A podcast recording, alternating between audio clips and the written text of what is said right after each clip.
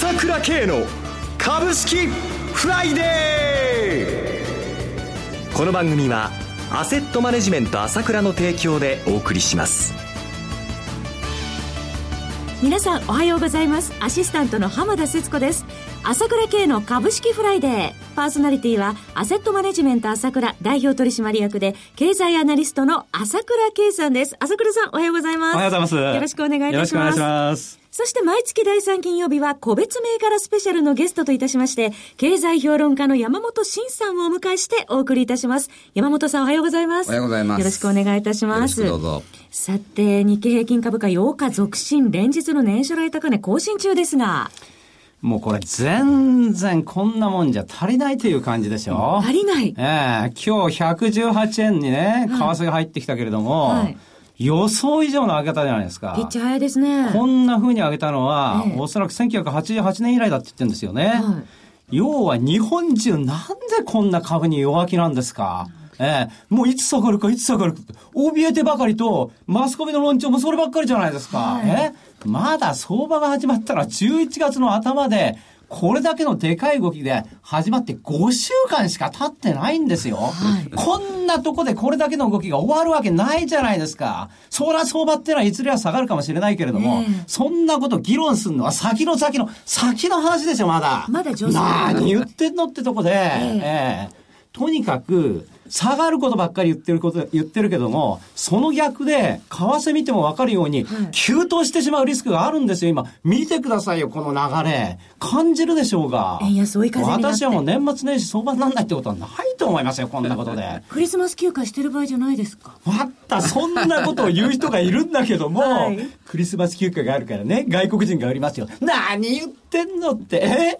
ヘッジファンドがこんな儲かるときにね、はい。休んでられるかって相場動いてるんだから、ええ。こんなことやらしないっても、日本だってね、相場になればね、休み返上で、重い休みなんか返上でやるんだから、はい。儲かるときっていうのは少ないわけだから、これだけ動きが出てきたときにね、ええ。休んでなんかいられませんよ、プロなんだから。山本さん、朝倉さん、朝い暑いですね、朝から。本当にそうですね。山本さんどういう意見ですか？い。や、僕も前回要するに1ヶ月前ですけど、ここに来てね、みんながその買いたい弱気だから、アホになって買いの種まけとおっしゃってました言ったと。お二方。で、日経レバレッジ投資に買いだよっていう話をしたと思うんですけどね。で、僕はだからそのブログとか、その株式新聞のコラムなんかでもずっとその、アホになって株を買うべしとずっと言ってて、今週の頭からは、アホになってドルを買うべしって言って。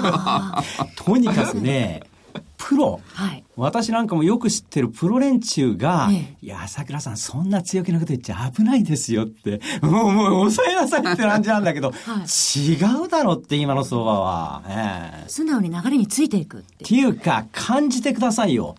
ただならぬことが始まってるなっていうのをええ感じてもらいたいんですよ。初動が大事っておっしゃってましたんね。の通りです。で、僕もね、やっぱり前回3ヶ月前ですけど、もう一生のうちに何度かしかない大相場がやってきたっていう話をしたと思うんですよね。で、やっぱりね、この、今回の、まあ、トランプのミックス相場、まあ、トランプラリーとも言いますけど、これはアベノミクス相場、そっくりじゃないですか。円安と株高で、ね。当時とね、ええそうですね。そのあたりも、後ほど詳しく伺っていきたいと思います。それでは、お知らせを挟んで、米粒銘柄スペシャルです。今朝倉慶が熱いその鋭い分析力で注目を集める経済予測のプロ、朝倉慶が代表を務めるアセットマネジメント朝倉では、日々の株式情報を無料でリアルタイム配信中。アベノミクスで上昇した株式相場、投資家はここからどう対処すべきか。迷ったら朝倉慶。キーワード朝倉慶で検索を。アセットマネジメント朝倉は、証券取引、金銭有価証券の予託貸付行為は行っておりません。また、情報提供する金融商品のお取引では、相場変動などにより損失を生じる恐れがあります。取引説明書、契約締結前交付書面などを十分にお読みいただき、ご理解の上お取引ください。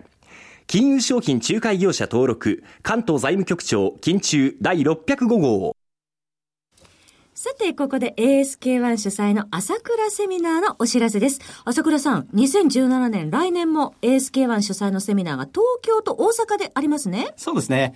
まあ、奇数月にやってるわけですけれども、はいまあ、あ135、あそれから7、9、11ですね、東京、それから大阪でも、えー5月と11月かな、やるんですよね。はい。ええー今最も強気なのは朝倉さんだけですからね。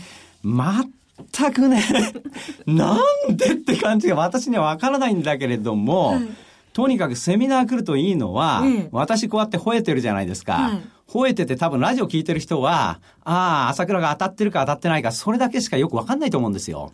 だけども、セミナーに来ると、なんでこんなに強気になったかっていう、その背景を話すわけですよ。はい詳細を話すわけだ。はいそうすると、その、来た人も朝倉になってしまうわけよ。ええだから、朝倉さん、この間セミナー行ってよかったですよ。金を売ったんですよ。とかね。為替どんどん円安儲かりましたよってね。はいその確信になるわけよ、はいこれがでかいわけ。だから勉強は重要なんです。私も一度参加させていただいたんですけれども、その後の懇親会もあるんですけれども、その朝倉さんのファンの方がやはり熱く、やはり朝倉さんと一緒に語ってらっしゃるんですよね。そうですね。そうなんですよこれもまた飲み会、私も飲むの大好きですからね。飲み会盛り上がって最高ということなんですね。はい。いろいろお話も伺えそうで、また楽しみです。東京セミナーは3回セット、大阪は早割キャンペーンがお得です。お申し込みは検索サイトで朝倉系 ASK1、1は数字の1と検索していただいて、ASK1 のホームページをお開きください。トップページのセミナーのお申し込みができます。また、フリーダイヤル0120-222-464、0120-222-464でも受け付けております。セミナーのお知らせでした。それでは、山本さん、注目されている銘柄を教えてください。はい。まあこれだけ確かにね、相場が過熱してるのは事実なんですよ。はいだけど、もう本当にさっきも言った通り、一生のうちに何度かしかない多分大相場なんで、じゃあいかにしてリスクを抑ええてえ投資していくかと、この今の相場に入っていくかっていうことを考えた場合に、はい。まずね、切り口として重要なのが、ままず低 PBR ですね。低 PBR。あの、一株純資産、株価に比べて一株純資産が大きい銘柄ですね。まずこれが一つ。はいそれから、高配当利回り銘柄。はい。高配当ですね。で、やっぱりね、低 PBR も要するに一株純資産に対して相当割り負けてるわけですから、はい例えば、みずほ。はい。えー、みずほフィナンシャルグループ8411東証一部上場。昨日の終値は219円50銭マイナス、えー、60銭ですね。え、この、まあこれみずほも相当上がってきたんですけど、5割以上上がってきたんですけどそうですねまだね、でえー PBR0.67 倍ぐらいですから、はい全然安いですよね。一株純資産大幅に割ってる、3割以上割り込んでるってことですよね。そうですね。うん。で、まあ今一番、東証一部で一番利回りが高いのがデクセリアルス。はい。レクセリアルス、コード番号4980、昨日の終値13円高1銭飛び34円でした。これ配当55円の安定配当をね、まあしばらくするというふうに約束してるわけですけど、はい。これ、5.3%ぐらいですね、配当利回り。そうですね。高いですね。ははい。で、これ昔のあの、ソニーケミカルい。が、その、名前変えて再上場してるんですけど、え円安メリットも大きくて、海外売上比率7割以上ありますから、はいこれ今期はちょっとその急激な円高で、まあええちょっとリストラ費を計上したんで赤字転落見通しなんですが、来期はもう大増益でしょうね。これだけ為替が円安方向向かってますしね。えー V 字回復でですからね。はいじゃあ、後の銘柄は後半で。はい。CM の後も注目銘柄について山本さんにお話しいただきます。株式投資に答えがある。株高だからといって必ず設けられる保証はない。だからこそプロの情報が欲しい。そんな時に朝倉慶。経済予測のプロ朝倉慶の情報はアセットマネジメント朝倉のウェブサイトで日々無料でリアルタイム配信中。迷ったら朝倉慶。キーワード朝倉慶で検索を。アセットマネジメント朝倉は、証券取引、金銭有価証券の予託貸付行為は行っておりません。また、情報提供する金融商品のお取引では、相場変動などにより損失を生じる恐れがあります。取引説明書、契約締結前交付書面などを十分にお読みいただき、ご理解の上お取引ください。金融商品仲介業者登録、関東財務局長、金中第605号。さて、山本さん、続いての注目銘柄は何でしょうか？まあ、これも高配当銘柄で、はいえー円安メリットっていうことで利口ですね。はい。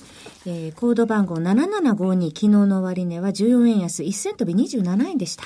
あの、キャノンもまあ、高配当銘柄で有名なんですけど、はいキャノンやっぱ大大きいのと、ええ結構もう持ってる方いっぱいいらっしゃるんでね、はいえーここでは利口をちょっと上げときます。はいそれから、青空銀行。はい。えー、コード番号8304です。昨日の終値変わらず427円でした。あの、昨日431円までの年初来高値更新してるんですよね。そうですね、もうあの、年初来高値更新してきた銀行株すごい多いですね。はい。で、あのーまあ、今のあおぞら銀行、みずほ含めて、はいデクセリアルズもそうなんですけど、うんリコーもみんなその、えー東証一部の配当利回りランキングのもう上位に入ってる銘柄ですからね。はいやっぱり来年3月に向けて、今度、今、機関投資家も相当弱気なんですけど、ええ買わざるを得なくなってくるじゃないですか。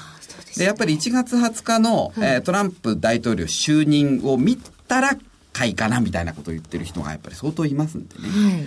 3月に向けて、まあ、毎度のことですけど、ええ1月、2月あたりに、その後輩と銘柄が結構買われるんですよね。